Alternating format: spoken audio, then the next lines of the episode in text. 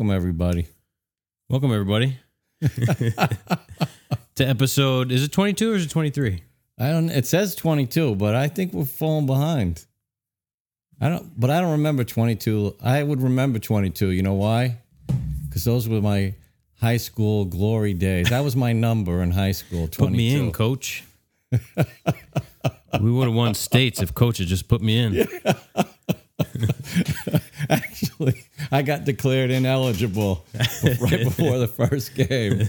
So I practiced all all the year before, all summer long, and then right before the first game, I w- became ineligible. Why? What happened?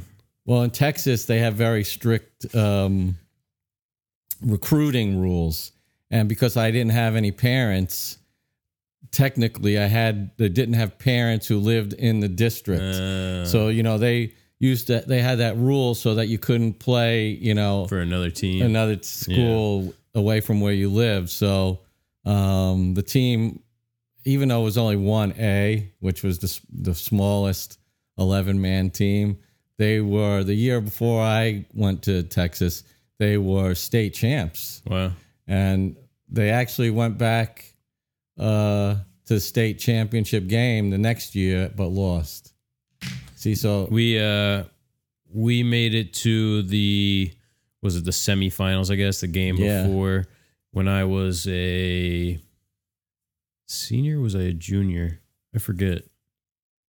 We made it. We were good. We like my freshman year. The uh, you know obviously I played freshman football, but the the uh, varsity team sucked. then we got a new coach, and um, forget if that was my sophomore year or my junior year. But for two or three of those years, we got this new this new coach in, Coach Smith, and we were good. We went to the Yeah. playoffs every year. And then the year after I graduated, they went to I think the state final game and lost. Uh, yeah, I remember it was a lot of fun. You know, we would get uh, like these charter buses. Now you got to remember this is such a rural Yeah, community where, like China Spring, didn't even have uh, uh, like a, a main street or anything like that. I don't even know if the town had a spot uh, stoplight. so it was it was quite an experience for me coming from you know New York and, Yeah. and living in those areas. And every time we'd play a team, it would be driving to a whole other city or a town. yeah. really. Texas is huge. Yeah. you know here, like there's a high school down the street over here, right. and then up the road right here is a whole nother town with a different high. You know, the Yeah. uh, Hazlet or whatever is right Two there. you can't move around these parts Oh, it's between insane. the junior high school, the high school, the grade school kids. It, Yeah. It's it's a nightmare. You think rush hour was bad? Yeah. Yeah. Anyway, enough with the Back to the podcast. 22. Man, what do you know? We've been going for 45 minutes already. um, let's get right into it. Let's get into the beer of the week. All right, all right. We got an Irish import today. Hmm. MacNutty Macadamia Nut Brown Ale. We've had this out in the snow. If you're Yeah. uh, if you're watching, well, right above my head, you can kind of see a little bit of snow out there. Yeah. But had these stuffed in the uh, in the snowbank. Contains nuts. Yeah, macadamia. Lof. Now there's probably some. Irish way yeah, to say I this. was I was waiting for you to try and say it. Lofgill. Yeah, L O U G H G I L L Brewery, Yeah. Sligo, Ireland. yeah. I didn't know how to say any of those words. I know we have a couple Irish listeners out there, so please uh, let us know how you say that. Yeah. Roasted, uh, they roast the macadamia nuts in their own kitchen along with top, top quality malt hops for a rich, nutty flavor and luxurious dark brown color. I think I'm going to like this. Luxurious. It's got a squirrel on it too, which is very beautiful. Yeah.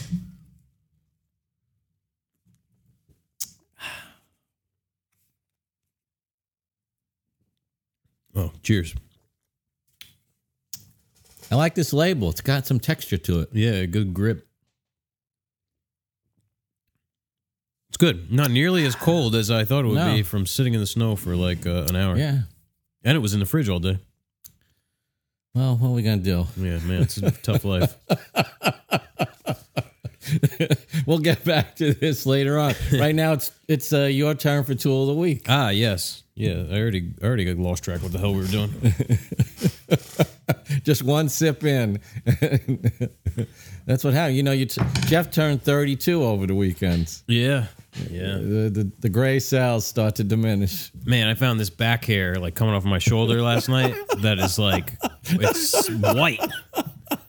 Yeah, well, white hair. That's all part of the look. Yeah. I used to have black hair. Yeah, my beard. I'm starting to get a lot of gray in my beard. Anyway, so for this week, I uh, picked a little something that I've been wanting to get for a long time and finally got uh, about a week ago, maybe. yeah. Actually, courtesy of our buddy Manny, sent us a nice little gift. Mm-hmm. Uh, so I got this from KC Tool. This is a little cross peen hammer from Picard, Halder Yeah. Picard, uh, which is a German company.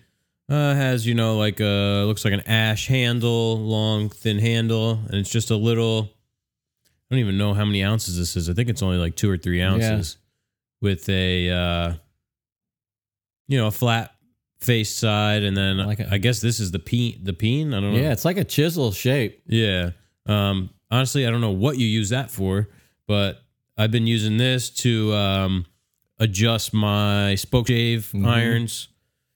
Um, I use it to tap in some T nuts and some stuff. So it's just a nice little delicate hammer. Yeah, you know I would go for that. I mean, it, I'm all about the finesse. yeah, I mean, it's nice. You can choke up on it and you have a lot of control. Mhm. Or, I mean, you get a lot of uh, a lot of power out of a little thing like this. I guess Handle's nice and long. Yeah, like you get what is it? You get a lot of head speed with like a long handle, so like you can get a lot of power behind it if you needed it.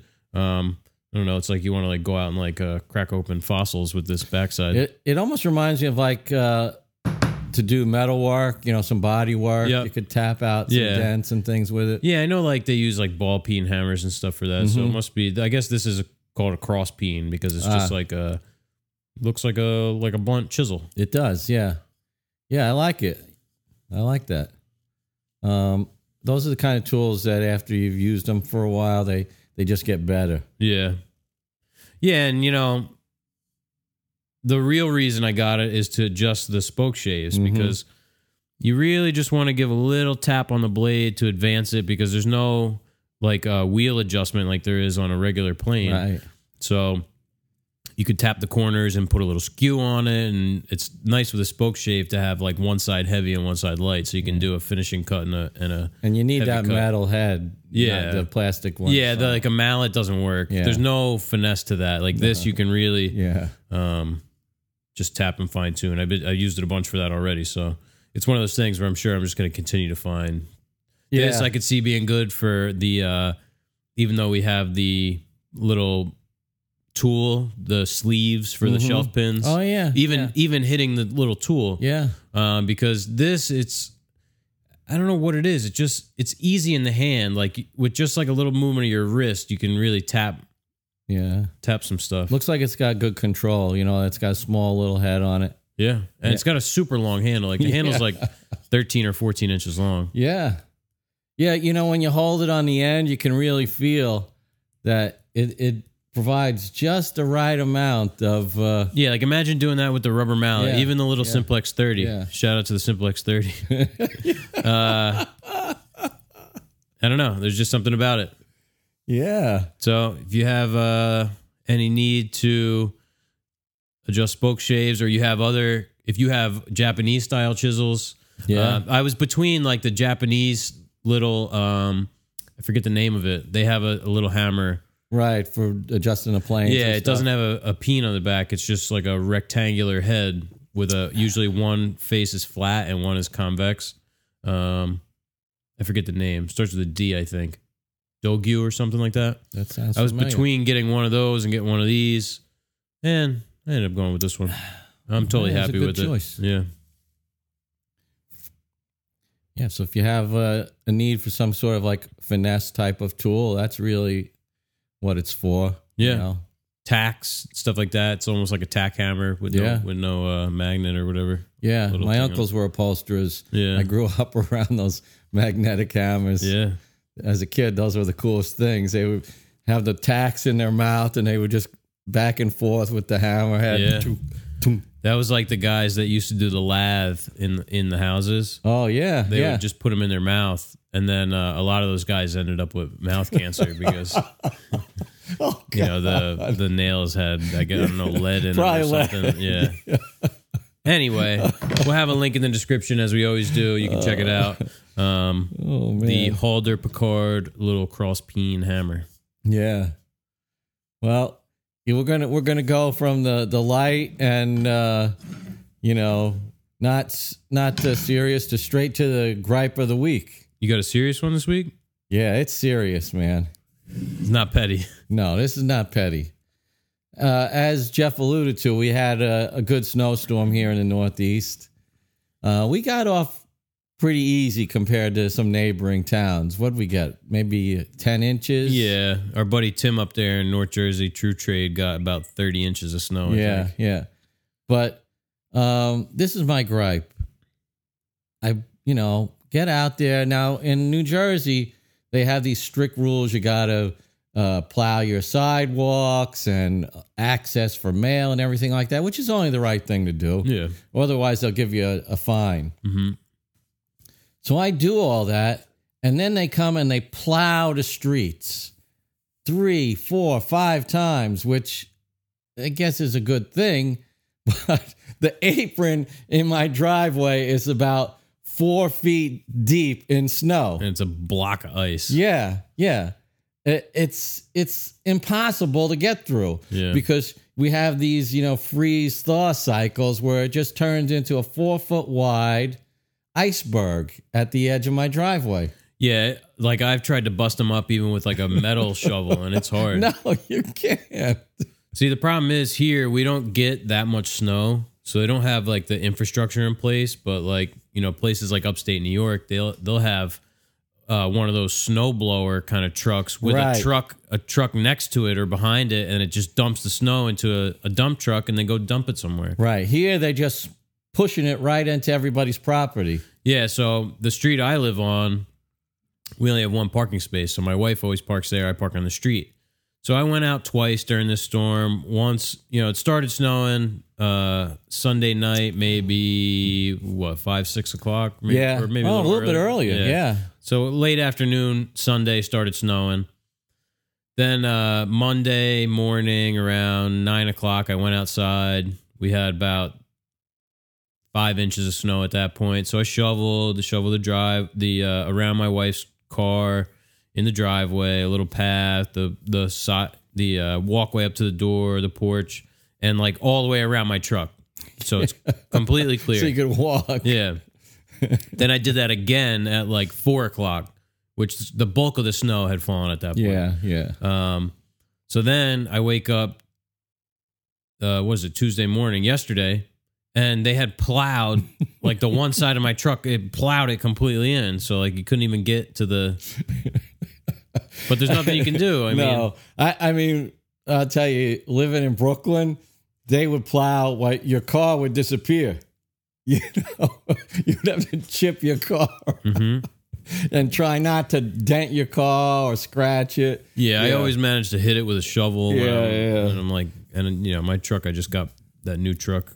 So that's my big know. gripe of the week. I mean, I I dread it. I dread these snowstorms. I really hate it. Yeah. Um, and there's no there's no way around it. They have to plow the street, and they don't. They just they go about it the cheapest way possible, which is just blasting down the street Yeah. and shooting that that stuff four feet off to the side. Um, and I'm sure I'm not alone in that gripe, but there you go.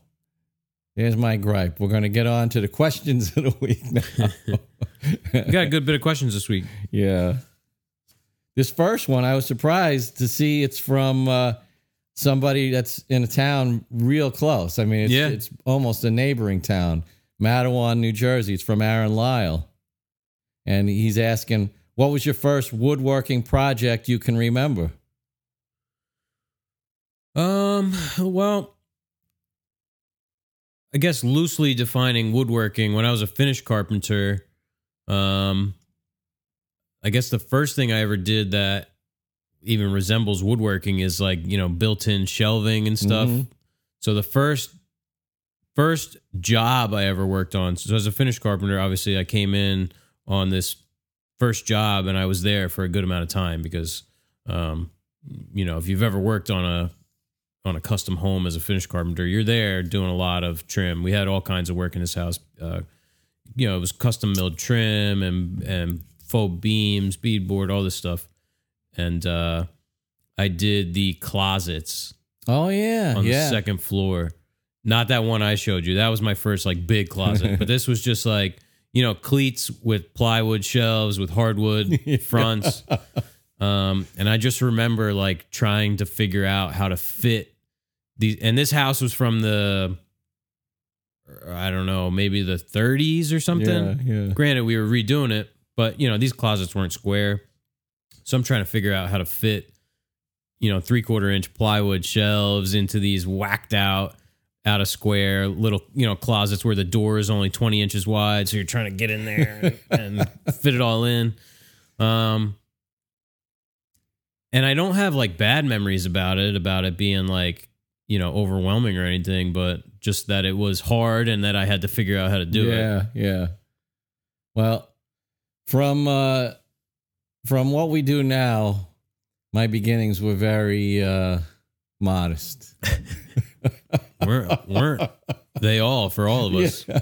My, for the most part my first project that I remember was to build a TV stand. I was living in an apartment in San Francisco and I wanted a stand to put my TV on. And it was like, remember those big ones with the tubes out the back and everything? Like, oh you know, yeah yeah yeah And the VCR underneath. oh you were living large Yeah. So it was, the design was essentially just a cube with a shelf. And I had to cut it all with a handsaw. What kind of material plywood, three quarter Okay. inch plywood. Yeah, cut it all with a handsaw. oh man cutting plywood with a handsaw sucks and I had no drill or screws or anything, all hammer and nails. And what I remember now is not knowing how important the back is Oh, to the yeah. stability. This thing just just Yeah, rack yeah, over and collapse yeah. It didn't collapse, but I couldn't quite figure out why. You know, it would was rocking? sway from back and forth. You know, so you had to put the TV on there in just the right spot. Yeah. uh, I didn't realize the back is what would hold it all together. well that's you like know? your house what's holding your house together is the plywood sheathing it's not the studs yeah, because without that plywood your house is just gonna fall over yeah. So that that was it, and I, I remember I painted it, painted it red. what kind of plywood like finished plywood No, no, like, Just like CDX, CDX. kind of plywood. Yeah, yeah. Oh man, that's something else.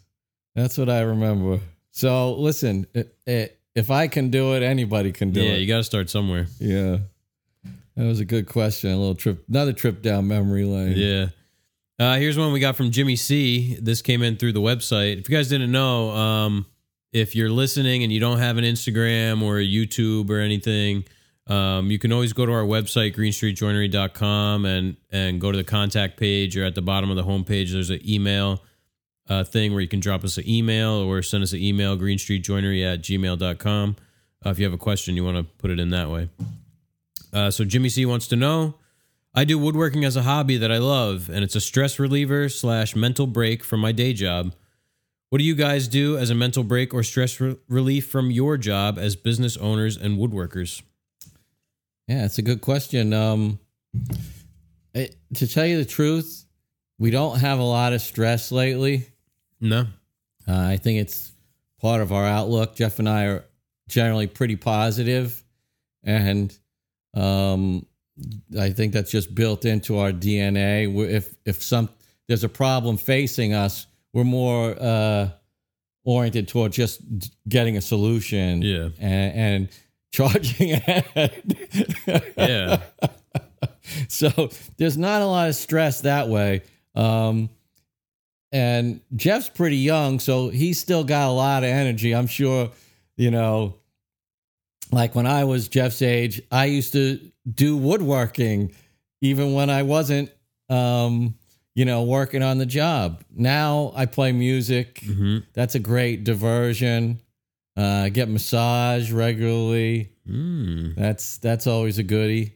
Um, and I think you know just trying to take things a day at a time without you know that's not the uh, the twelve step one day at a time thing. It's just like Read you a lot of self help books. yeah, yeah, that's the thing. I'm gonna help myself. That that's like you know, that's like if I broke my leg, I wouldn't set it myself. Yeah, me neither. So I think I think you go you're barking up the wrong tree if that's Yeah. where you're you're looking for your your mental health cues. I don't pull my own teeth, do my own taxes, or uh, self diagnose my mental illness. Yeah, I got a professional for that. Yeah, I mean, I'd agree. Like, I, I really don't have a lot of stress. I get acute stress. You know, I think that's a, a good way to put it. Like, Yeah. there are times when I am stressed, but I don't. I'm not stressed all the time. Yeah. Which, if you are, um, you know, probably reevaluate what you, you got going on. yeah, that's I know it's it's uh, easier said than done a lot of times, but um, there's a we have a question later on that touches on like hobbies and stuff. So I guess I won't get too deep into that. But um, for me, it's just like sort of uh, relax. I like alone time if I'm stressed. Like I Oh, don't want yeah. anybody to bother me. I don't want my wife talking to me, or like I have a two two and a half year old son. Like if he's taking a nap or something, like just chill out yeah. veg out on the couch, what maybe watch a YouTube video or um, I'm a big YouTube watcher, not necessarily woodworking, but all kinds of weird stuff. Uh, read a book, whatever, something like that. Yeah, I, I can uh, second that. I I need my alone time. You know, Yeah. like even like an hour a day. Uh, like after after we close up the shop, take a shower, eat dinner. I like to spend a good hour alone. Mm-hmm. Uh, I usually take it up to about seven thirty. I like watching Jeopardy. Mm. And uh, you know, some days I'm king of the world. Some days I heard that uh. Ken Jennings has been doing a good job. yeah, yeah, pretty good, pretty good. I mean, I like Jeopardy, but I rare I rarely catch it. Yeah, so that, that's it. And then, uh, you know, just try and take it easy. Yeah. The key is to is to uh, head the stress off and not allow. Oh, yeah. Don't just Yeah. don't allow yourself to get stressed. Yeah. Um, we have a pretty, uh, I don't know. We've cultivated a stress-free environment. That's it. I mean, it ta that's part takes work and maintenance, like any relationship, whether it's, you know, a marriage, a work relationship, those things, they take time and energy and work to get the best out of them. And Yeah. yeah, we've been pretty lucky. Yeah, I mean, prime example. This cabinet that we were we're working on with the coffee bar. Um, we had uh, a little trouble getting the client to to give us an okay on the hardware, which which delayed us, and then the Yeah. snowstorm hit. Yeah, That cut a day so off. We're a week then behind. yeah, then the the hardware didn't show up because of the weather and Yeah. whatever. UPS said "f you" basically. So we're a week behind on this job. Yeah. Could we sit here and say, "Oh man, now we're going to lose out on a week's worth"? Because there was not an extra week budgeted into. No, no. But yeah, eh, we built another project basically a small, we had we have small jobs we just plugged one in Yeah. and we built it and it's finished and it's up on the up on the racks So what am I going to stress about? We're going to make a little bit less money on this job than we would have otherwise. Eh, Yeah. You know, it's not the end of the world. right that's exactly it So we're not losing money. no At least we don't think so yet. so we'll we'll uh, you know we'll forge ahead. that's it that's a good question because it's always it's always important to keep keep uh you know positive and Mm-hmm. especially today's times a lot of people are having a hard time keeping it together Yeah. um, with the quarantine and you know COVID fears and all these other things. People have lost their jobs with the economy shutting down. Yeah, lost you know family members to Mhm, COVID. Sure, Don't be afraid to go uh, talk to somebody. that's it. All right. Uh, you know, here's another question. Um, every now and again, I'm surprised by something, but that's because you know we've been doing things for so long they become rote to us. Yeah. But we forget, like my not knowing that a back would hold up my TV cabinet. Yeah. we forget from where we came. So this is from Danny S, and he's one of our patrons. Thank you, our- Danny. Yeah, one of our newest patrons. Um, he he he says, I seem to have a hell of a time getting undermount drawer slides to work well without a whole lot of fussing with them. Is there a specific process you guys use so they work on the first try? I've used Blum tandems and KV MUVs. Um, I think as long as you you keep in mind like those couple specific things, it's pretty cut and dry. Yeah, So you want to take your uh, opening and minus three eighths of an inch. that's it. We're talking about Blum tandems here because that's For what we use. inset, yeah. Yeah, yeah, yeah. It's the same for, Oh, for overlay too. Yeah. So with Blum tandems, I can't speak to the KVs. We I, I've I have some experience with KVs in the past and Grass, and the Grass are the same as the Blum as far as I know in terms of this three eighths inch. So let's say your cabinet opening is twenty four inches, your drawer box is going to be twenty three and five eighths. Yeah. So you subtract three eighths of an inch from the opening. That's your drawer box width. Then you need to have a half inch. Um, you're basically the the the sides, front and back of the drawer box need to stick out a half inch below the bottom. Yeah. Um, so essentially, you have a half inch. Wait a second.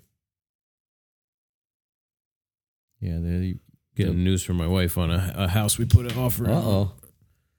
We interrupt this show for an important news bulletin. Jeff's looking to buy his first home. There's one for sale nearby. Yeah, right across from my mother-in-law. that might sound like a bad No, thing. that's a good thing. But it's a good thing. Yeah, I like my in-laws.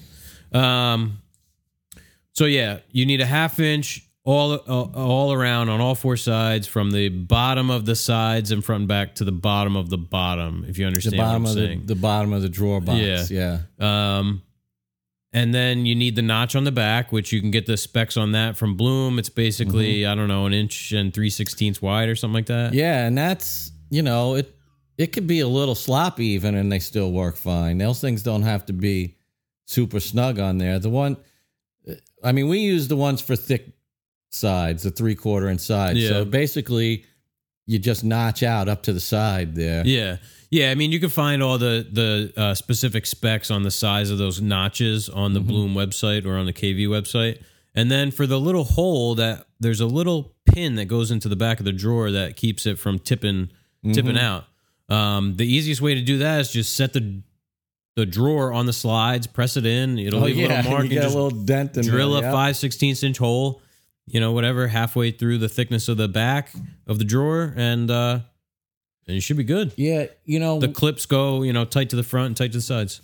that we use them exclusively those Blums, and we really love them because they're so easy to work with. And they're made in uh, North Carolina Yeah, or South yeah. Carolina. Um, so maybe, um, Danny, give us a shout. Let us know exactly what the problems are. Maybe there's just one little, you know, measurement that you've missed or something like that. But basically, we build the drawer box and we set the bottom of the drawer box so that there's a half inch reveal. This is the hardest thing to Yeah, it's hard to explain. So if you're looking at a cross section, it's a half inch and then your dado for the bottom, Right. basically. Right. Yeah, the drawer the slide needs that half inch to operate correctly. Yeah, it's essentially like the thickness of that mechanism is a half yeah, inch. Yeah. And maybe where you're having issues is that if you're doing inset, maybe the sides of the cabinet aren't flush with Right. it. Then you need to pad things out flush to the opening of the um, face frame. Yeah, or if the if the sides are toeing in or out, it'll create friction. Yeah. Um, so let us know what specific problems you're having, and I bet we could help them. Yeah. Yeah, we have um most of the stuff in the shop is is side mount just because it's cheap. But we have a couple drawers that we just did with undermount so we could show you. Um, we're we're Yankee thrifty. yeah, In the shop, we don't we don't get to experience all the splendor of the undermount. some yeah, only Yeah, sometimes, yeah. occasionally. All right, you want to read the next one? Yeah, this is from uh, our buddy Patrick S.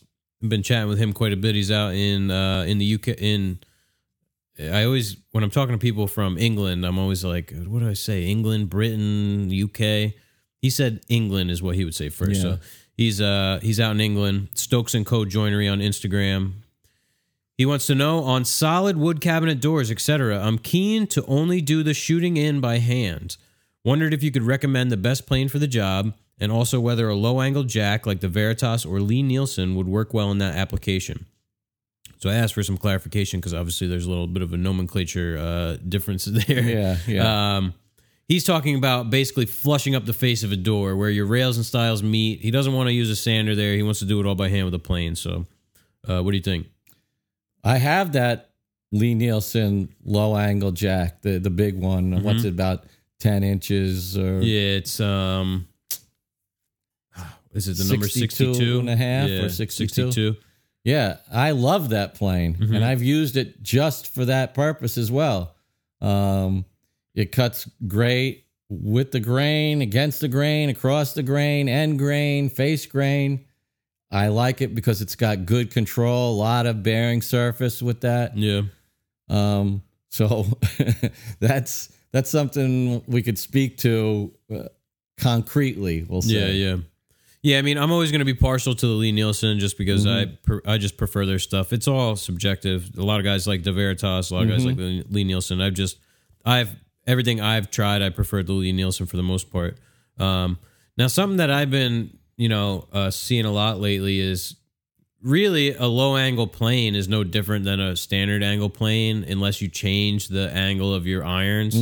Because a low angle plane is bedded at 12 degrees and the blade is honed to 25 degrees so you get 37 degrees um does that make sense? Yeah 37 degrees.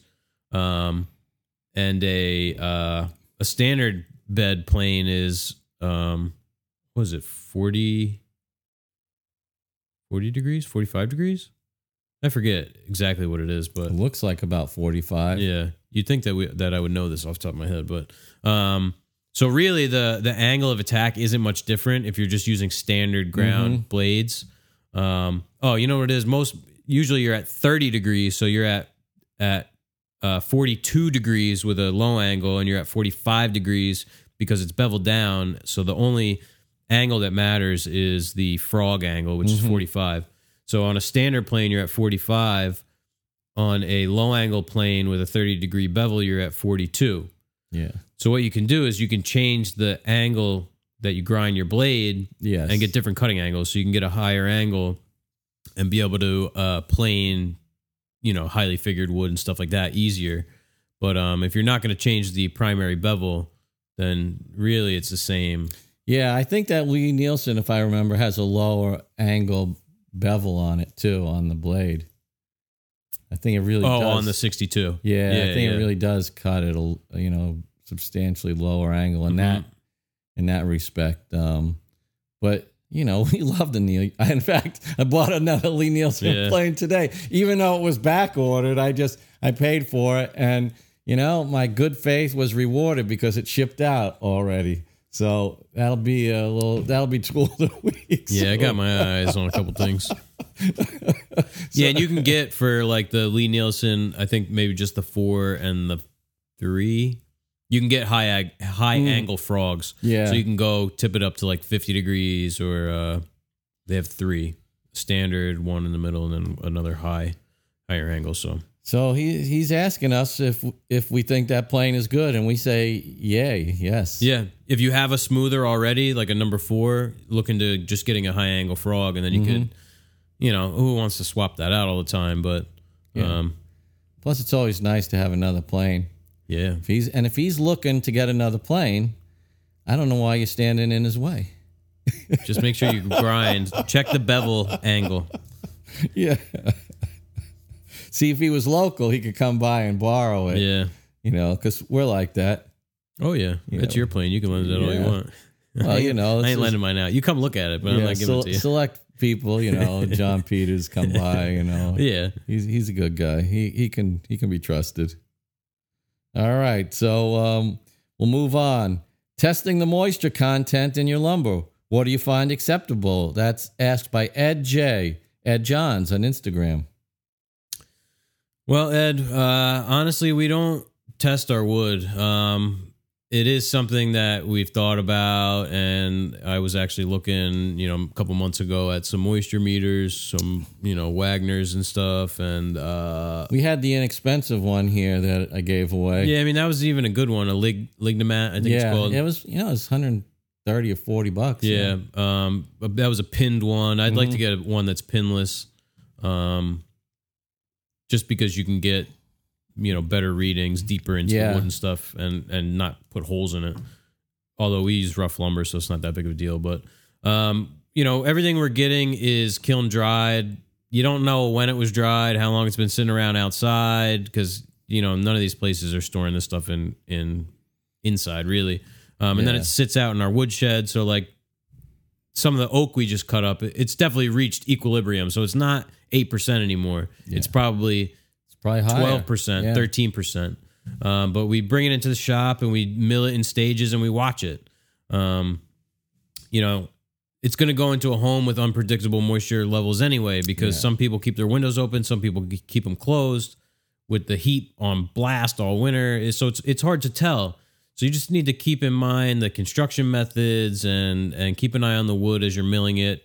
You know, pieces that move when you mill them are are going to move more than pieces that don't. It's Yeah. it's like ingrained in the grain of the wood when it moves. yeah, moves. it's got some memory to it. Yeah. and we we do quite a bit of work when we're surfacing the wood. We we're very patient. Yeah. it's always two and three steps. it's a it's a time investment. It, Yeah. it, but it pays dividends in the end. Right? Oh yeah. Um, I mean, it's one of the reasons. Uh, long ago, I stopped getting S4S lumber because there was al- there was always a percentage of the wood that I just couldn't use because it would have a twist or a cup, and there was no margin for error there. I couldn't remove it without you know diminishing the. Yeah, unless you're buying thickness. um five quarter and turning it into four Yeah, quarter. But at that rate, you might as well just buy rough. Yeah, that's exactly it. So we're pretty thorough with it, and I think the way you described it is best. Instead of just relying on the mechanical number, because that's that's going to be affected with the climate and the change here in the shop and the client's home. Um, just uh, go through the steps. Yeah, it certainly can't hurt, but um, it's not a a, a cure all to just No. know, you know, a, Right. a- an actual number. Yeah, that's good advice. You know, it- for example, we have a piece of cherry over here that I mean, it my god, it's got a in a foot, it's got a six inch twist in one end, Yeah, and huge, and a huge bow. Yep. And it came out of the same batch of lumber. It was just the, this one board. yeah, and everything was stickered up. It's not Yeah. like, and you know, never got surfaced. Um, Yeah, it, it still thinks it's a tree. that's why you buy extra. That's right. Got another question here from Dave M. Blugerson on Instagram. How often do you guys make lost cost prototypes for tricky designs like those feet? He's referring to the feet on uh, over here next to me is a the cabinet we're working on for the coffee bar, and it has these. Um, I don't know what you would call them. They're kind of like a bun foot cabrio. Is that like a cabrio bracket sense? bracket foot? Yeah, Yeah, I mean, it It's a came out shaped- really nice. yeah. It's a a uh, splayed and raked foot with a design. on Yeah, a it. little chamfer. yeah. um, the diminishing chamfer. It's got several uh, design features. It- It's kind of, I mean, because the secretary itself is a little bit of an amalgam of styles. It's not a Yeah. straight. It's like a Victorian Gothic, Yeah. like, campaign. Uh, Yeah, it's it's Bastard got a little child. bit of a mishmash of things going on to suit the client. Um, and those took a, a few days to figure out, and then a few days to execute. yeah, I probably got about three and a half days in those four feet. But they look they look nice. They they're worth it. That's the thing.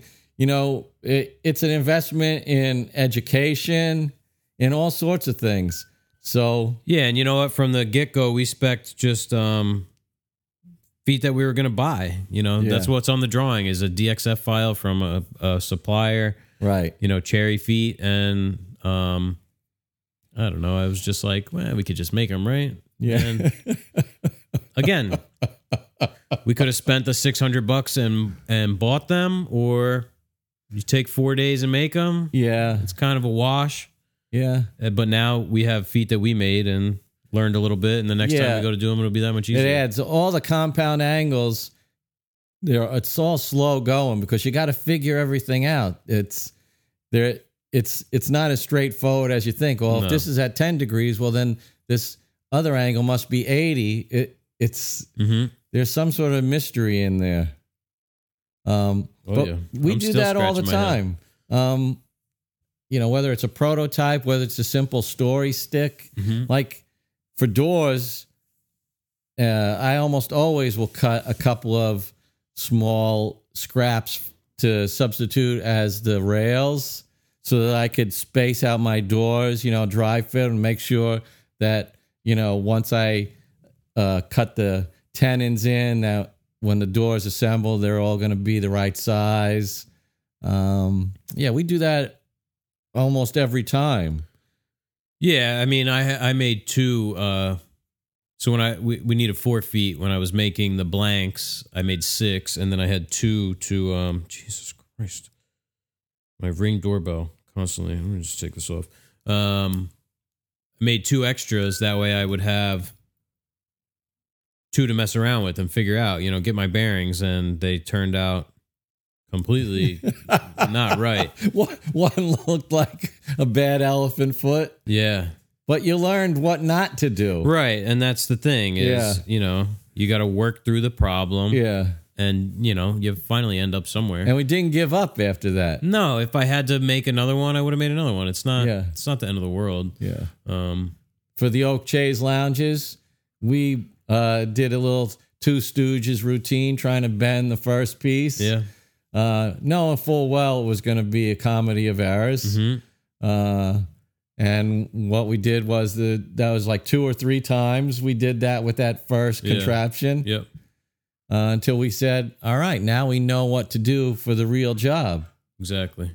Yeah. So we actually today uh, we have off to the side over here two six inch PVC pipes, you know, eight feet long. The squirrels are battling today. I don't know why. There's a some sort of aggression uh, with the snow.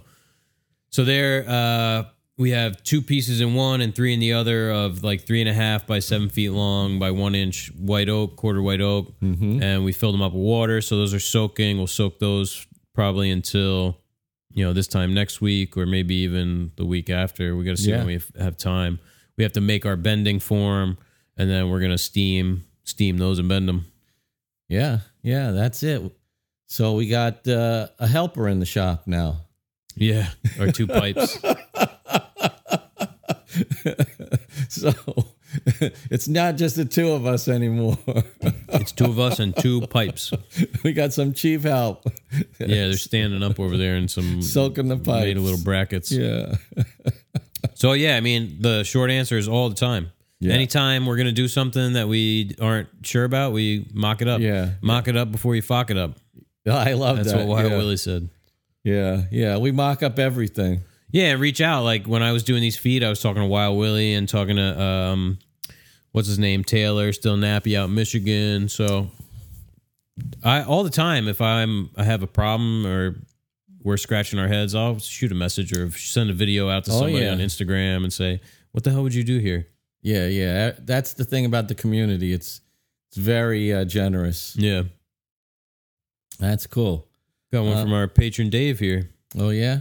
Oh, what's he? Uh, he's asking what type of feather boards do you use? Also, have you used any Magswitch products? And if so, what do you think about them? Dave M. We have uh, like a mishmash of just random feather boards and shop made feather boards. Yeah, Um, the typical plastic ones. Yeah, there's like a bench dog one in there, and then maybe a, I don't know, one that maybe came with like the bandsaw or something. yeah, So they're just regular old plastic feather boards, um, and then some, you know, ones that you make yourself, which are just as good, I'd say. Yeah, Sometimes a little bit better yeah, because you get a little more flex, so you can. I don't know. Maybe it's just um, in my head, but I feel like you can get some more pressure because those plastic ones never seem to.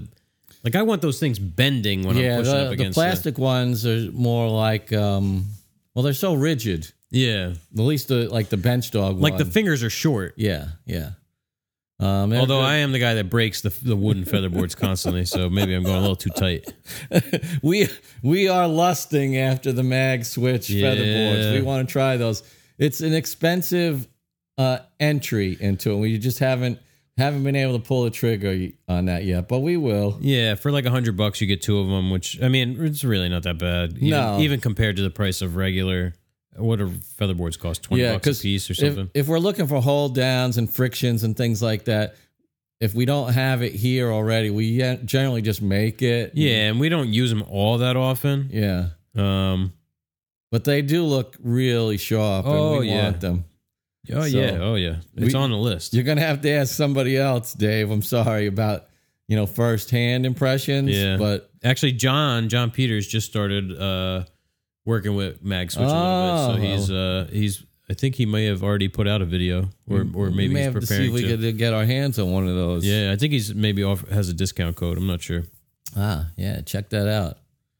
So, anybody out there, if you've had experience with the Magswitch products, chime in. Yeah. All right. Here's our next question. Uh, do either of you work on a lathe? What type of projects or hobbies do you like to do in your off time?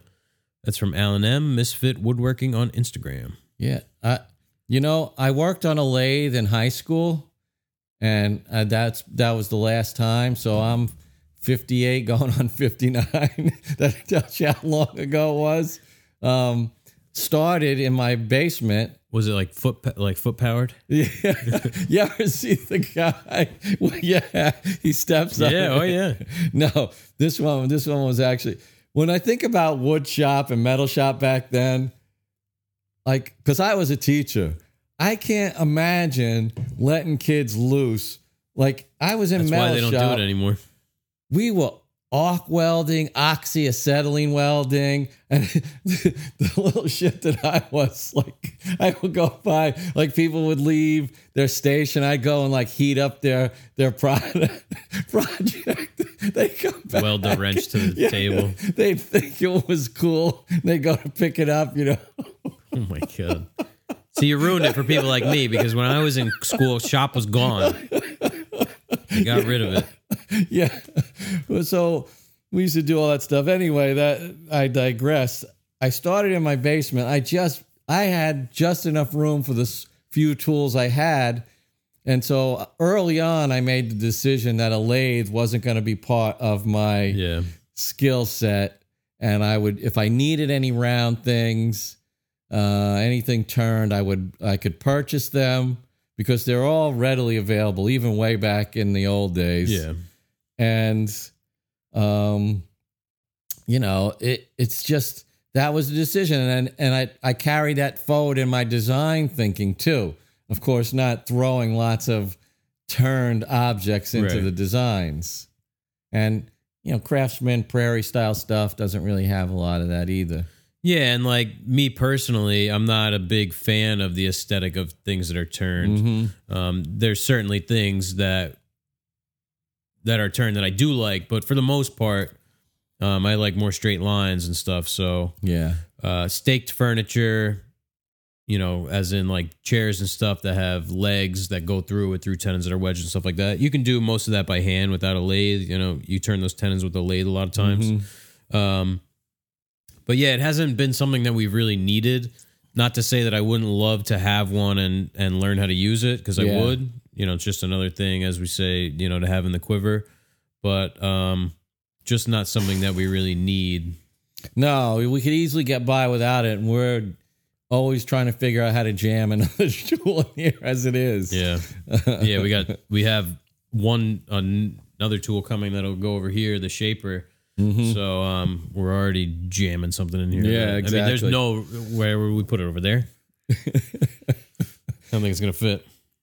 I mean, this this area in the middle of the shop is where we stage all the things that we're building. We have to like push everything out of the way Yeah, so we could do the podcast. Mhm. Um, so yeah, it'd be fun if we had a big shop and we had the time and um, you know the inclination. I think is already there to try and you know do stuff yeah. that. Yeah, I, I guess you know we don't talk about it, so it's obvious curiosity. So there's your answer, Alan. We we don't. Um, So what about projects and hobbies in your off time? Um, well, hobbies is definitely music, performing music, playing music, writing music, um, making solid body instruments. Mhm. because there's no money in that. So that's a hobby. Yeah. Speaker cabinets. Um, was for a long time I was really heavily into the um, the physics of subwoofers and designing subwoofers. You know, tapped horns and all that other cool stuff. Um, so yeah, that those are my kind of hands-on hobbies for woodworking. Yeah, um, I'm a big fisherman. I don't get to do it as much anymore, you know, while running a business and having a kid and being married and all that stuff. Uh, but I Make do. it sound uh, like that's a, No, no. no, I'm not bitter about it. I just don't get to fish as much as I used to. I want to go on one of those fishing trips, Yeah. and I don't even fish. It So- sounds so nice. Yeah, I like to fish. Uh, all you know, I like to fish in the the bay is right here. The ocean is obviously right next to that. Uh, I like to fish in river in rivers, salmon, steelhead, stuff like that, b- largemouth bass, whatever. Uh, any kind of fishing I like to do. Um, I did some hunting growing up, not as much anymore because I don't have the access to the you know the land and stuff. Um, so I'll get out maybe once a year to hunt. Um, aside from that, you know, I'm woodworking is my both my job and my hobby. So it's Yeah. like all woodworking all the time. When I'm not here, I'm you know either doing something related to the business, editing a video or the podcast or whatever, or um, you know, reading or doing something else with woodworking. Yeah, I mean, I started as a hobbyist, so it's I kind of went. I never gave up woodworking as a hobby, so to speak. Yeah, yeah, like you know, uh, Rob's house is here. this is part of Rob's house. You know, it's a separate building, but like if if I lived in Rob's house, I'd be out here seven days a week That's right. dicking around There'd be a because little playpen over in the corner. yeah, I mean, I just one by one just be building different things Yeah. for the house and trying new things and hand cutting dovetails and whatever. Um, yeah, it's a nice space for that. yeah, Yeah, exactly. All right, so you want to move on to the next one? yeah, This this is a great question. Mhm. Uh, It's it really it kind of made me laugh a bit. Um, and it's from Jeff CT Vader 1977 on Instagram, and he's asking, "How do you prevent a lack of confidence or knowledge keeping you from trying something?" it's a Can you tell why I think that's funny? it's a pretty simple answer. Just don't let it prevent you. we we don't we don't ever let lack of knowledge or No, experience or, or confidence stop us. I'd say uh, the lack of uh, confidence and knowledge actually um, propel us to try yeah, things yeah. Uh, because that's the whole fun in it is trying to do Yeah. something you've never done before. In fact, like going back to the bending thing, we knew that was going to be a failure going into that first experiment. Right. We just wanted to find out where the failure point would be, what the specifics of the failure would be. So that's the thing, you know, don't get hung up on it not going well. That's that's why I think we're we're not uh, caught up in that cycle. We don't really care if it if it doesn't go through on the first take. No, for the most part, we know it's not going to go right. Like I had people that messaging me when we were doing that bending. They're like, "You got to do this," and it's like, I I know all a lot of that stuff because obviously I did some reading up on bending Mm-hmm. Yeah. before. But it's like we're trying to push the limits of what Yeah, we're, yeah. what we're doing to see. Okay, we only steamed it for an hour and fifteen when really we should have done an hour and a half. Okay, that so that was wrong.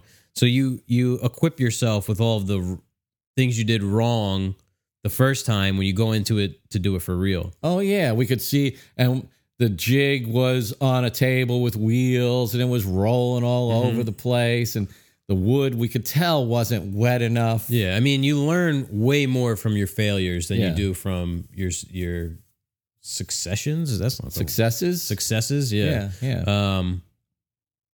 So don't be afraid to fail. yeah. Just prepare. You know, prepare, for it. Just know that it's going to happen. yeah, I'm sure there are a lot of those uh, like cliches and posters and everything with little kittens hanging on limbs that talk about um, how you should keep pushing forward past the idea of failure. Hang in there. Yeah, but um, the this the truth is you don't really learn as much if uh, if you don't try. Yeah. So there you go. We're, we're we're it's not that we're overly confident, but we never let that stop us. Uh, we know things aren't going to go well a Yeah. lot of the time. If it was easy, it wasn't worth doing. So, like Nike, just do it. what about those times where we're just totally shocked because it did go well like the first time? We're like, can you believe that that just happened? Then usually it bites you in the ass because then you do it and then something gets effed up. yeah. yeah, we can't re- we can't duplicate it. You know, we mm-hmm. were lucky the first time. Yeah. We got one from uh, our buddy Randall M in Chicago, RM Crafts and Customs on Instagram. He's a repeat offender on the podcast. Um, what are your opinions on wooden screw vices? I'm building a new workbench and I'm not sure which vice to look into. Hmm. Well, first off, Randall, we can't complain about our winters here. I had a friend who lived in Chicago for a while, and I went to visit him. It was like late November, and it, it was like another level of cold. Like I didn't know cold could feel colder. and I was like, "How do you live here? You know, Yeah. the wind blowing off the lake and everything. Oh my god! I've seen like the ice piled up on the shore. yeah, yeah. What is that? That's Lake Michigan? Yeah, Yeah. yeah. Um, we have s- steel. I guess they call those Acme th- screw thread vices, right? We don't have Uh. any wooden threaded vices in the shop, do we? No. Yeah, I don't know what you would call them. Just like it's not. Is it considered a? It's not a Moxon vice.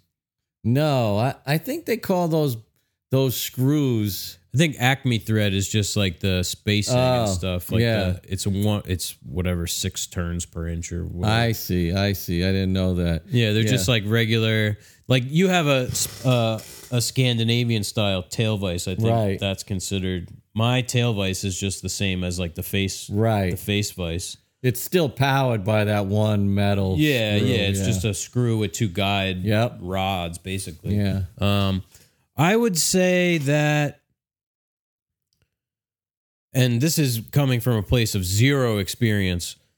A wooden screw vise would be like, you know, driving a car with no power steering. Like, what's the point? Because Yeah. cars exist with power steering. So, don't you want the power steering?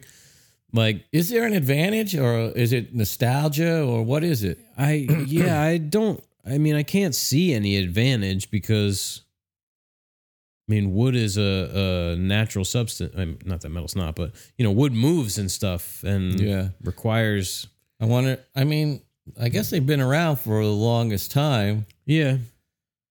Um, so I don't know. We don't know why one would choose wood over metal. I guess that would be the first question. Yeah.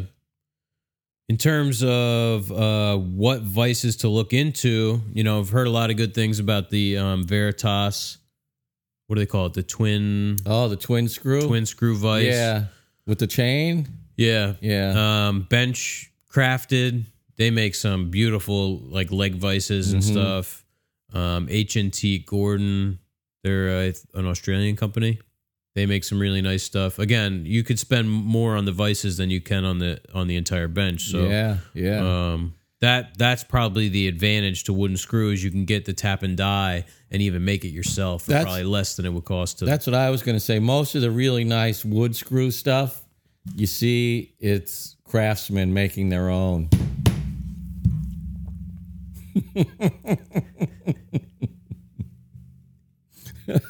my my wife texting Jeff. She knows we're podcasting. what has she got? Groceries in Three there? bananas. got- bananas for my son. I got more bananas at home. I knew I know what to do with. Uh, oh God! so yeah, I mean, honestly, uh, Randall, have zero experience with wooden screw vices, but um, I'd like to hear why he's interested in the wooden screw vice. yeah, I mean, I've seen guys like uh, ah, what's the guy's name? He's an English guy. He makes dovetail, you know, the magnetic dovetail guides, kind of like the Katz-Moses, uh, but I think he did it first. What the hell is that guy's name? super skilled woodworker. He's built some vices, some benches with uh, wooden screw vices. Um, so I don't know. Yeah, I think it's a a, a tough call. it's a good question though. Uh, for the next question we got here, this this makes me think of um, that last kitchen job. Um, for inset cabinetry, do you make one face frame to cover all the boxes, or does each cabinet get a face frame? That's from Terraform Woodworking Co. on Instagram. Well, what we actually do is we build. We don't build individual cabinet boxes. We build just big ass cabinets. Yeah, we build the biggest cabinet we can, so there's there's the least amount of stiles. right. Um. So we might build a cabinet that's sixty inches wide. Right. That kitchen had two of them. Yeah. no, four of them. That's right. The uppers were So- also one cabinet. The entire stove elevation was four cabinets That's right. with a stove and a hood in the center. So the base, there were two base cabinets and two uppers that were sixty, like sixty inches wide. Yeah, yeah. Um, all singular box with partitions and fa- and one face frame. but they install really well. Yeah. You know, s- eh, we don't like that double stile thing. No. You know? That's um, no, it scre- to me it screams like store bought cabinet yeah, yeah. because they're made to be mixed and matched. And okay, we're gonna do an eighteen and then a twenty four and then Mm-hmm. another eighteen. Yeah, the No, we just build a 60 inch cabinet and then we split it up however Right. makes sense. the times where I've had to do that, I'll, I'll like maybe add a little detail where the two stiles meet, like a you know a chamfer that goes part of the way up, stops from the top and the bottom, so it looks Yeah. more uh, determined than just two cabinets butting up to one another. But we try to avoid that whenever we can. Yeah, it makes install uh, easier in the f- way that you're just hanging one cabinet. Granted, you need more More uh, guys, yeah, but yeah. But w- then there's no the- seams. Yeah, and- once the doors are all off, yeah. because we're using those Blum hinges you know they just clip in and out um, for the most part that's what we're doing um, and then you just hoist it up set you put a cleat on the wall Yeah. Yeah. If there's Uh. going to be a backsplash, just put a dead man on the wall and just slap it on there. yeah yeah You know, you could scribe in your uh, panels on the sides and your and your face frame on the side, yeah and you're good to go. I mean, it makes it super easy and clean. yeah i think if you've been doing it the uh, way where you know every cabinet has a face frame you'd be really pleased to to switch it up and go with a you know a larger box with fewer stiles That's one of the things I hated the most out of build out of uh because I was a kitchen installer for for Tom's shop, The and they were all Tom. all frameless. Um, you know, you s- slap all these cabinets together, and then if you were put a line on them, they're not straight no, on their own. it's like a serpent's back. Yeah, it's one is toed in and out, and um, I mean, just brutal. And when the machines aren't set up, the uh, getting them flush on the top because maybe the rail is slightly high on one side and low on the other. I mean, it's just it's easier to do all that stuff here and then just place one large cabinet. Yeah, it's easier for the the countertop guy. It's easier for everybody. I'm getting pestered today. Yeah, that thing is going off. I thought I muted the computer. It's over there dinging. At least it's on this time. My God. I'll pick up this next question while you handle the fan mail. Can you give some good in-depth info about the slider attachment on the SawStop? I have a Shop Fox table saw, and I'm thinking of adding a slider to it. A true t- sliding table saw is not really what I need. That's from Justin D, known as Justin De Palma on Instagram. Yeah, we could could talk about it. Go. Yeah, I mean, I don't know how in depth we can go. It's a pretty, I mean, it's pretty simple uh, setup. So this SawStop sliding uh, table attachment, whatever the hell you want to call it, it's made specifically for the SawStop. I don't see why it wouldn't work on another table saw. I think you might have to like drill some holes. yeah drill holes, maybe cut the fence tube or whatever, but maybe not even. Yeah, um, because it's laid out on the like wing attachment holes. Like we, I don't know if did we not put a wing on, or did Yeah, or- you, you um oh you could or could you could leave this wing off. yeah, but we didn't omit a wing, right? No, okay. no. So the holes, you know, the holes line up with the SawStop. But if you have a shop fox, Grizzly makes one that's like what they call like a universal sliding attachment. So it'll work with that um, because you know the shop fox stuff and the Grizzly is is the same thing basically. Um, so it just attaches with a couple screws to the the wing of the table saw. It has two legs that go down. Um, it's got a ball bearing carriage that the thing rides on. It has a cross cut fence attached to that. I mean, it works nice. We use it a lot all day. I mean, What do you say are the good? Let's go over the good points and maybe some of the the not so good points of it. I'd say the good points are it's got a large reference surface in terms of the fence. So rather than like a miter gauge where the the the fence is only 18 to 24 inches wide, you know, this thing is it's actually you see it back here on the on the thing? It's um I don't know what 40 inches wide. Yeah, yeah. It's, So it's- beefy too. Yeah, it's bigger. Uh yeah, heavier duty. It's got nice flip stops on it. And we had a pretty good miter gauge it, that I mean we still have it. We don't Yeah. use it anymore, but it, we weren't going from just like a simple little handheld one with a piece of wood No, on it it. was a JessEm Mite-R-Excel 2. yeah. Um, the, one of the other advantages about this is it has the locking po- uh, point is not the same as the pivot point. Like mm-hmm. with the miter gauge, you pivot it and lock it sort of in the same place. So this has another. It has. It's like hard for me to articulate. It has a a miter bar that goes into a slot, and then it has a handle with a smaller miter bar connected to it that goes into a, an adjacent slot, and that's how you lock it down. Yeah. So it's getting locked in sort of two points Yes. instead of being locked just at one. Uh, so it's definitely a little more rigid. Um, aside from that, I'd say the downsides are that it doesn't come on and off as easily as like a regular miter gauge. So you have to take back out two set screws and pull it out. Um, because it's locked in there pretty solid. right, because it's attached to the the part of the table that moves. Yeah. So there's a fixed part and then there's a part that moves. So it's attached to the the moving table. Yeah. Um, but really, it's just we. What I did is I epoxied a magnet to the to the Allen Allen. It's a screwdriver with an Allen head, and it sticks right on the leg there. So you just Yeah, loosen pretty pull it out. I mean, it's quick. You, my bench is right there. I mean, we don't have a big shop, so usually if if I'm not working there, the saw just it goes right on my bench Yeah. there, and uh, Yeah, we're sticking on the bandsaw over Yeah. here, or or you know, if we like if we know we're going to be cutting a lot of plywood and we need it out of the way, um, we'll just stash it away for the day or whatever. because that's the thing.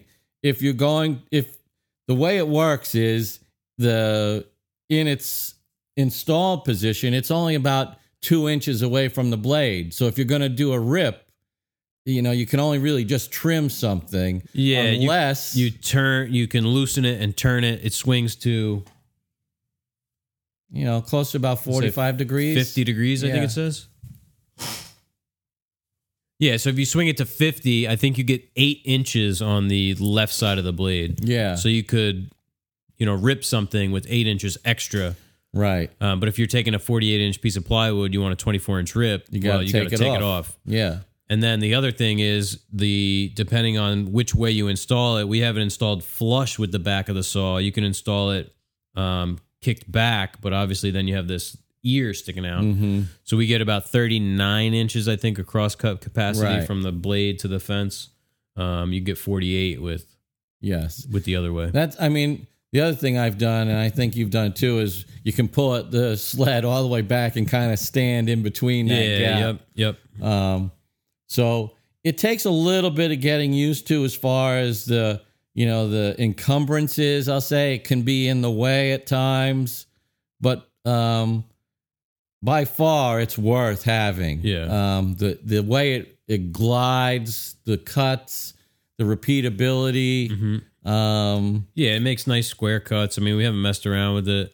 It's got like in the detent, it's got like a little bit of slop when it's Yeah. not locked down. But if you have the cursor in the center of the line and then you tighten it down, I mean, it cuts square. I Yeah. just I check when I'm you know if I'm cutting a bunch of door parts. Let's say I'm cutting all the stiles. I cut the first piece. You know, you cut one side and then obviously flip it to your stop. I'll just check if it's square. If it's square, you just go ahead and start cutting. Yeah.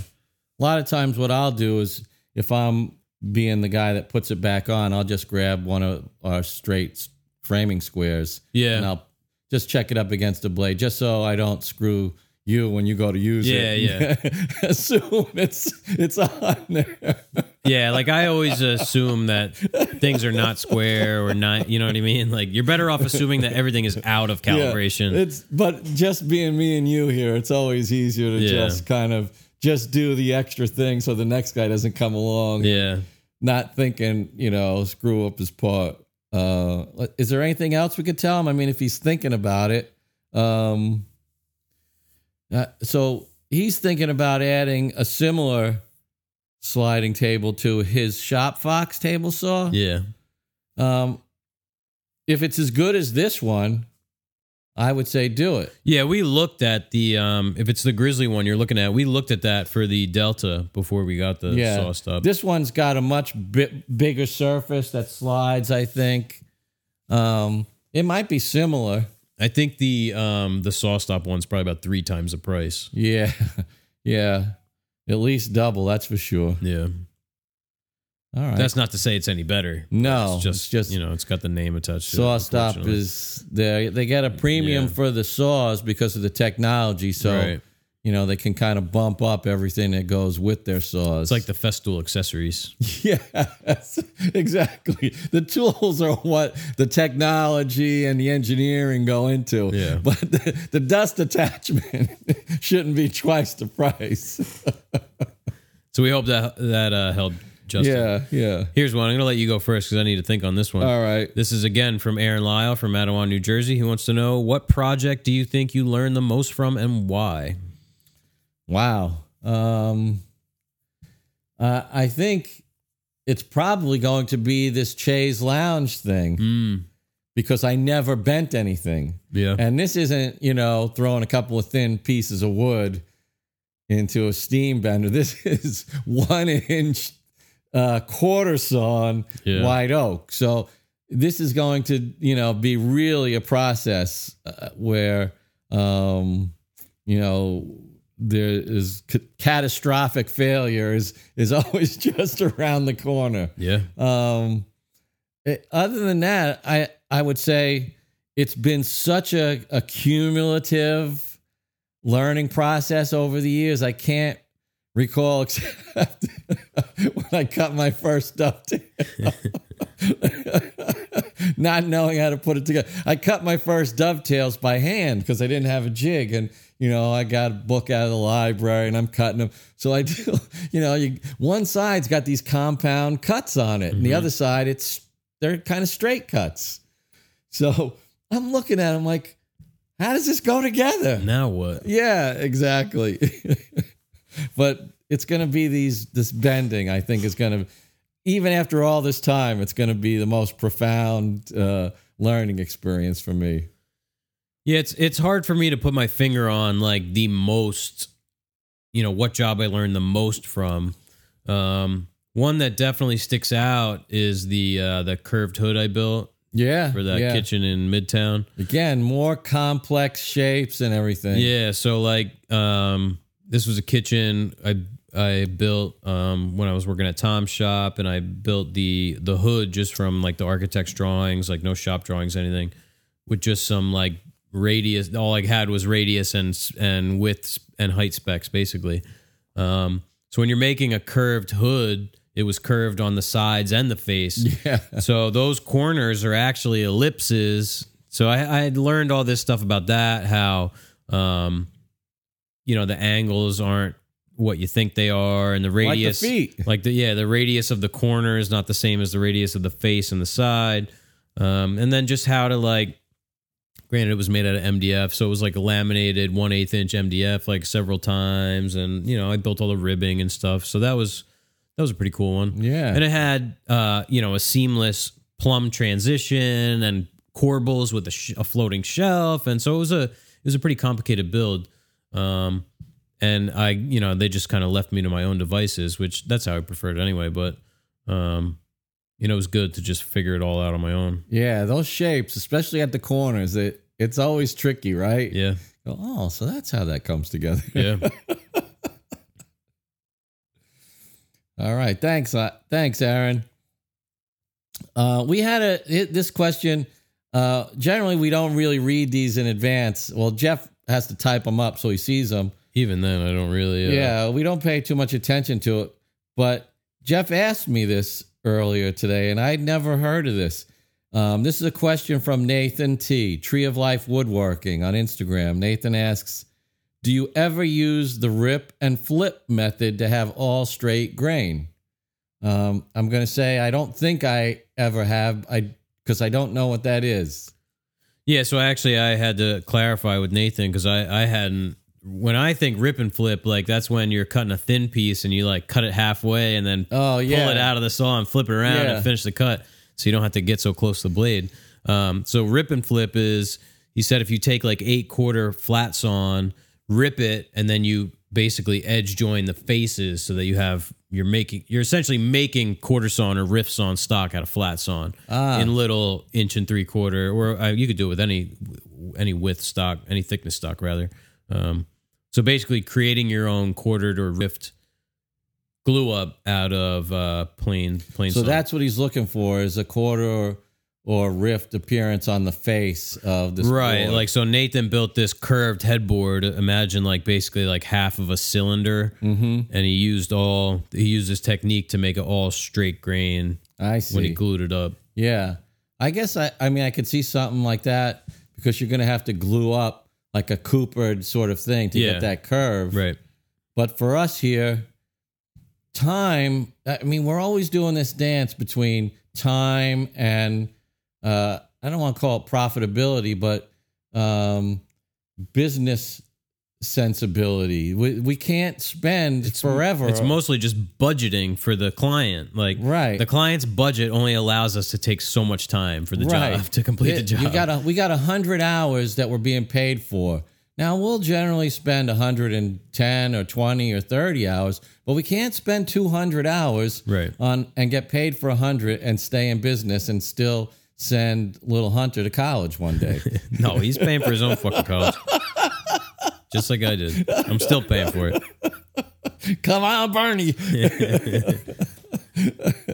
but that's that's it. So it would it takes more time. It sounds like to do it that way than to just Yeah. buy the material the way we want it to look in the first place. Yeah, like you said, like if you were doing something like a, a segmented, uh, curved thing, a Cooper door, it makes sense because you're going to have to cut segments anyway. Right. Uh, but if we were doing something like a panel, we're just going to buy quartered or rift sawn stock. Yeah, well, that's the that's what we do. I mean, the the cost is in our labor. The material is is a fraction of that. Yeah, I mean quartered white oak. Let's say we're paying seven dollars a board foot. Flat is got to be I don't know five. Yeah, So it's it's only twenty percent more. there's no way 30% we can more. make that up. no, no, no, It's it's much cheaper to just buy it. And there's a lot more room for error there. You know, trying to glue up a whole panel. Of, Yeah, yeah, smaller pieces. yeah. That's I mean, how many? If you're doing a building a door, how many glue glue joints you have there, yeah, yeah. There's definitely some some a larger margin for error. So and more waste. Yeah. The answer is no, we haven't. Um, I don't know if we're missing something. It, it sounds like our methods uh, are suitable for us, Yeah, um, but I wouldn't mind hearing a little bit more about it. I mean, if it's a, a method with a name, I suppose there are more people doing it. yeah. He said that. um Matt Kenny, what's his name? Matt Kenny, I think. MK MK Woodworks on Instagram. He's a big, big uh account who makes some really nice stuff. He said that he uses it a lot. Yeah, something that I I've seen like you know in the Stickley books where he would take quarter sawn and miter it Yeah. so that you're getting it, uh, and so you're not getting that ugly, you know, The cathedral on, yeah. on one side of On a like leg. a leg. Yeah. Yeah. So I could see that working in, in an instant like that, where it was similar. Right. All right, I, th- I think we have. Uh, We have a write-in question. final question, This yeah. was, this came in like uh, I think Wednesday night last week or something. So I I almost missed it. Uh, what would be your magnum opus as a woodworker to define your legacy? Nick Nick Trayer on Instagram. Man, to just think that we would even have a legacy. I know. seems, seems a little ridiculous Yeah. to answer. I mean, I would say um I would love to do like a whole home, like a Greene and Greene kind of did, or like you know, some people had Nakashima in their whole whole house. Um, that to me would be to to be able to curate an entire home with a client and have it, you know, stand the test of time, and somebody else buys it, and all these furnishings stay with the house and something like that. I, to me, that would be my magnum opus. That's funny because that's my exact same answer. because I think of like Frank Lloyd Wright. Yeah, yeah. and and that is it it's it's like here's the smith family this is their house i don't want to be and not to be wasteful i don't want to be constrained by time or money. I want to do the job and whatever it takes it takes. Yep. uh, not to be self-indulgent at all just to have the carte blanche to just right do- right. Let's and that's exactly it. It suits the the environment it suits the people and it's it's a it's heirloom in the truest meaning of it it, it goes with that house for generations and mm-hmm. generations yeah, like a Thorsen house, or yeah yeah you know, something that people a hundred years from now go there and say, yeah, this is the the green, this is the Greene Street house. Sounds You know, they spent twenty years, you know, Right. making all this shit. Yeah, right. Because I mean, think about how long it would take to do a, a you know something like that. Because you'd have combination of built-ins and ingle nooks and chairs and dining tables and cabinetry and bedroom furniture and studies. Yeah. And I, I mean, All these little practical kind of things, window little- treatments, Yeah, yeah. front doors, back doors, uh, interior doors.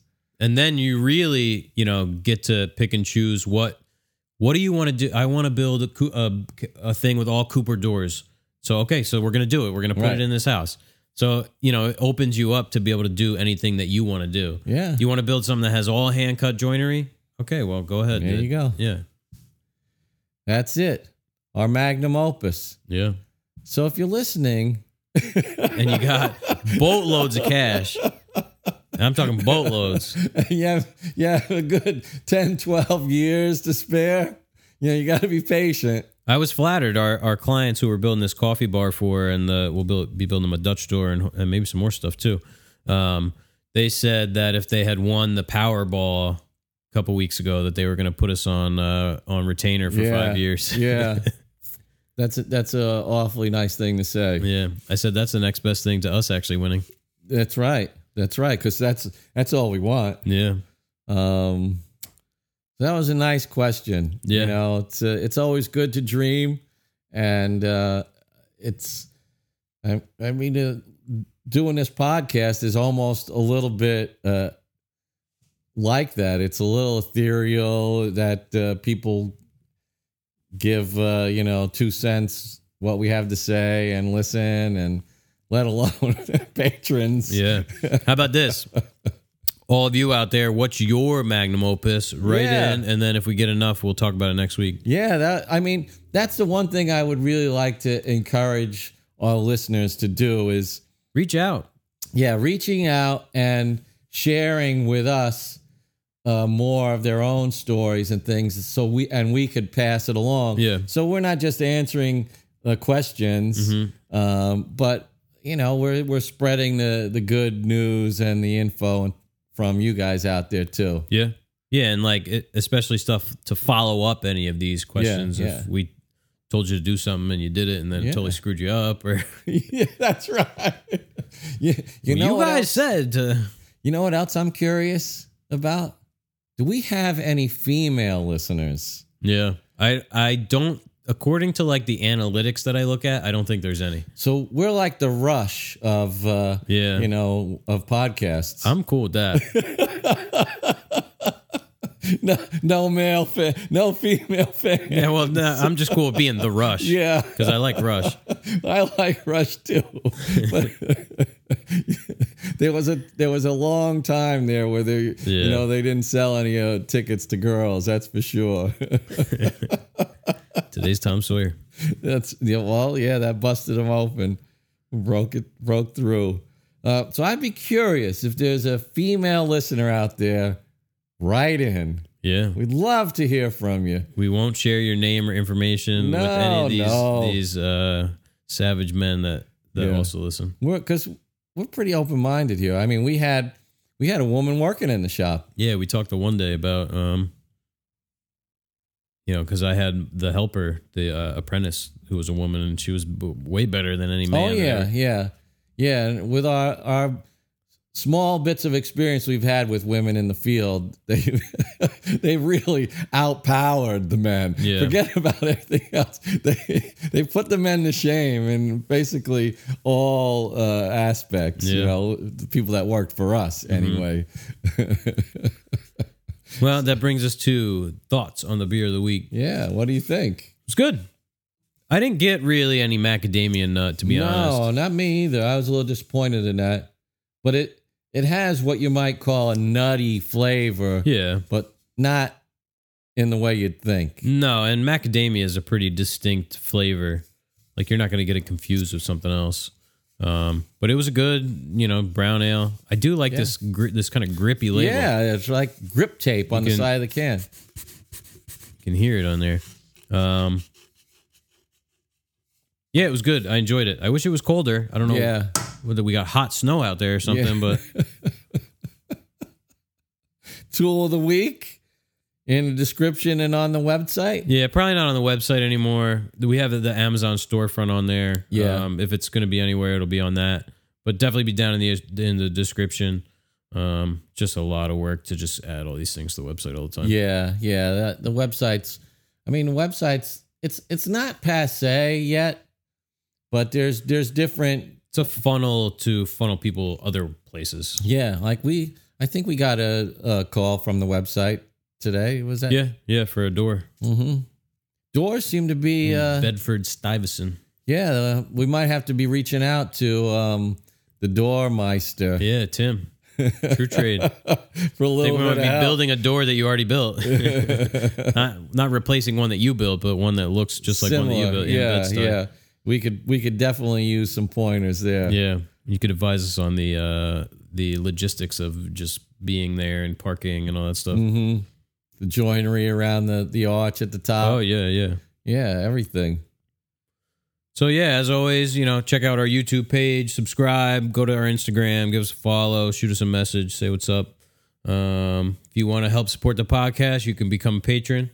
So every week we do a after show for the Yeah. patrons. We'll do about uh, I mean, we almost did an hour last week. Yeah. So it's like you get like a whole additional podcast basically. We must have had a lot on our minds. Yeah, we It went ne- like 50 minutes.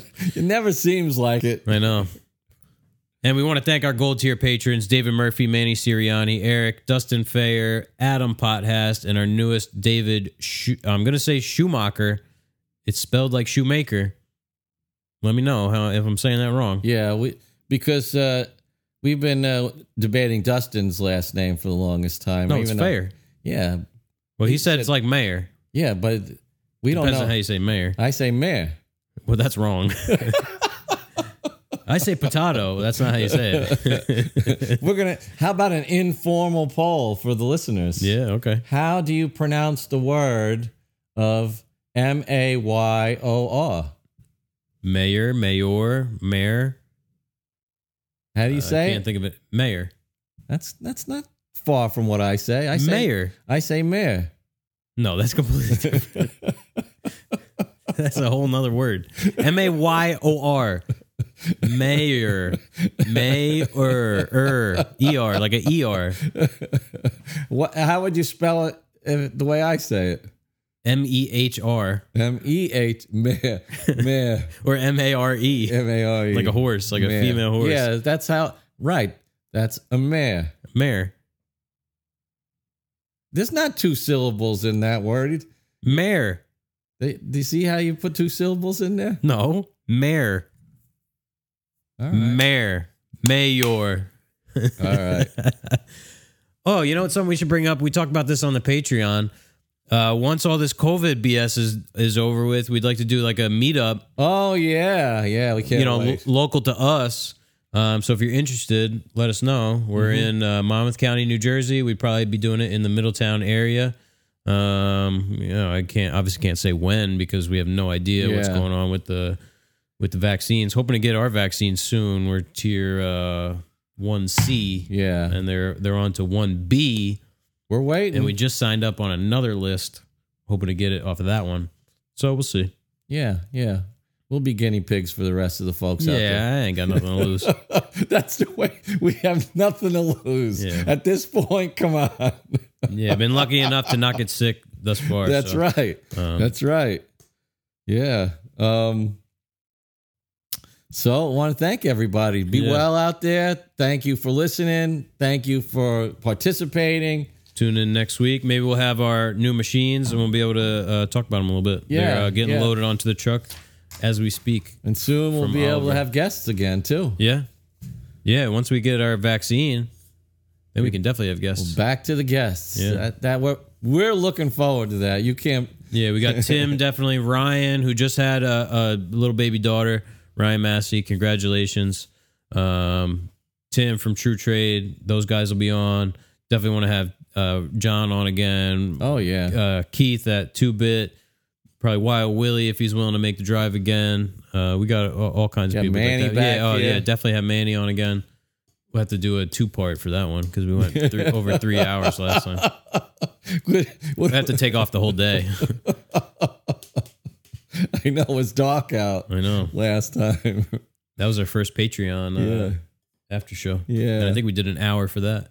I know. And was we, like a four. hour It was like we started at two, and then it was like six thirty when we left. I think we were warming up for 40 minutes too. Yeah, Yeah, we hadn't seen Manny in a while, so that's Yeah. why.